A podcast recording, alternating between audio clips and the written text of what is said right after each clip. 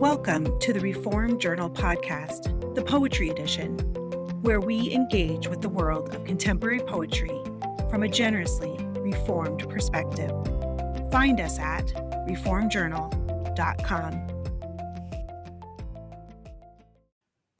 This is the Poetry Edition of the Reform Journal Podcast. We come to you regularly to listen to a poet read a poem and talk about where the poem came from. I'm Rose Postma, and today our guest is L. Ward Abel.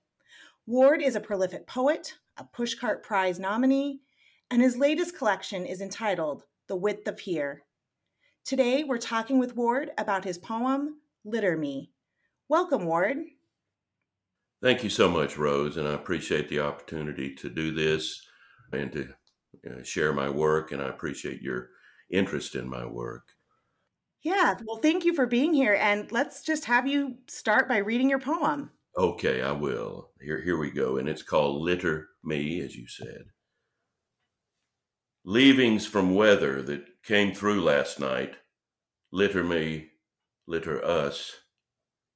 Times are not what you think they are. Another wave waits, it burns and can't shine. A shield won't hover here over the wheel. See, rain is neutral in this matter. Those we misplaced or mislaid become frozen notes played in eternal pursuit of the hook.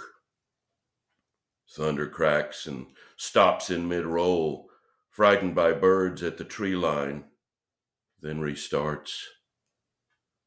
By God, stitch up our beaten house of shards. Only omnipotence can save us. We've turned out to be the unchosen.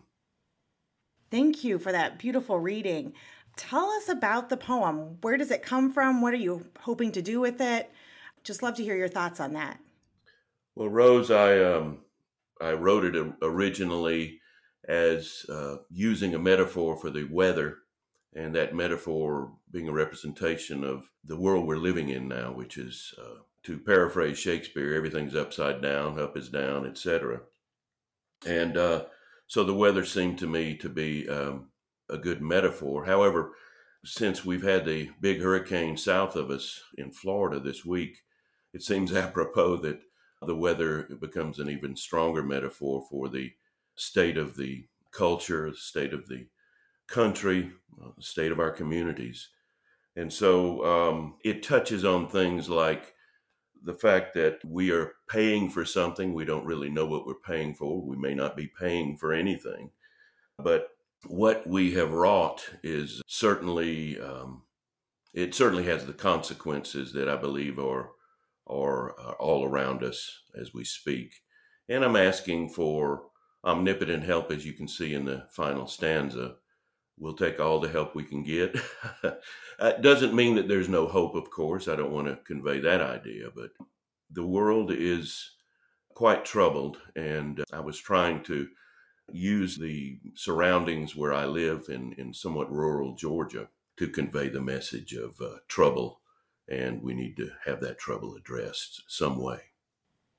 Yeah, I I appreciate that so much. And for me, when I get to that last stanza, that last line just leaves me not hanging, but maybe thoughtful or makes a real impact. I was talking to a student poet this week about endings and talking about how endings of poems don't necessarily wrap everything up, but rather kind of leave us heading to the next thing. And I think this ending does that so well of this, we've turned out to be the unchosen. So that is one of my favorite parts of the poem, is that when I hit that ending and I think, oh boy, now what? Indeed. And thank you for that.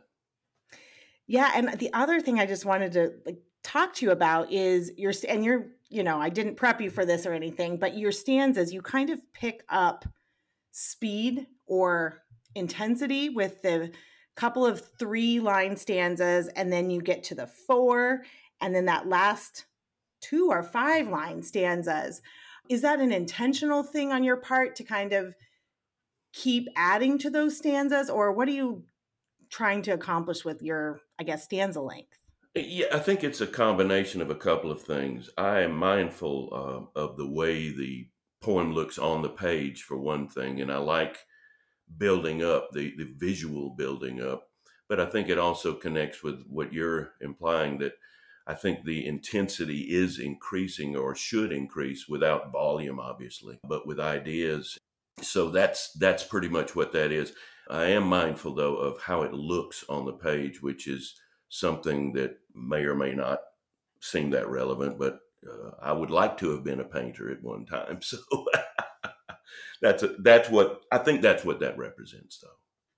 Yeah. And I, well, I'm glad then that I was on to something there. That's always good confirmation as a reader.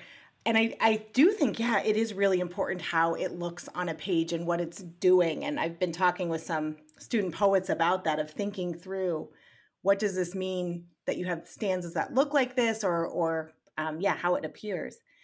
I'm hoping you'll just read it for us one more time and let us experience it again with sort of a little bit more of your background and, and context. Wonderful. Thank you, Rose. I'll do it now. Litter me. Leavings from weather that came through last night. Litter me, litter us. Times are not what you think they are. Another wave waits, it burns, and can't shine. A shield won't hover here over the wheel. See, rain is neutral in this matter. Those we misplaced or mislaid become frozen notes played in eternal pursuit of the hook. Thunder cracks and stops in mid-roll, frightened by birds at the tree line, then restarts. By God, stitch up our beaten house of shards. Only omnipotence can save us. We've turned out to be the unchosen. Thank you for that reading, Ward, and uh, thank you for joining us today. Thank you so much, Rose, for the honor.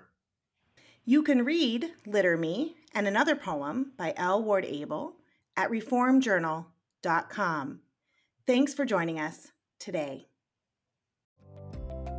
Thanks for listening to the Reform Journal Podcast, the Poetry Edition.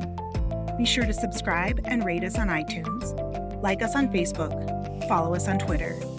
And until the next time, explore all the great poetry on the Reform Journal website.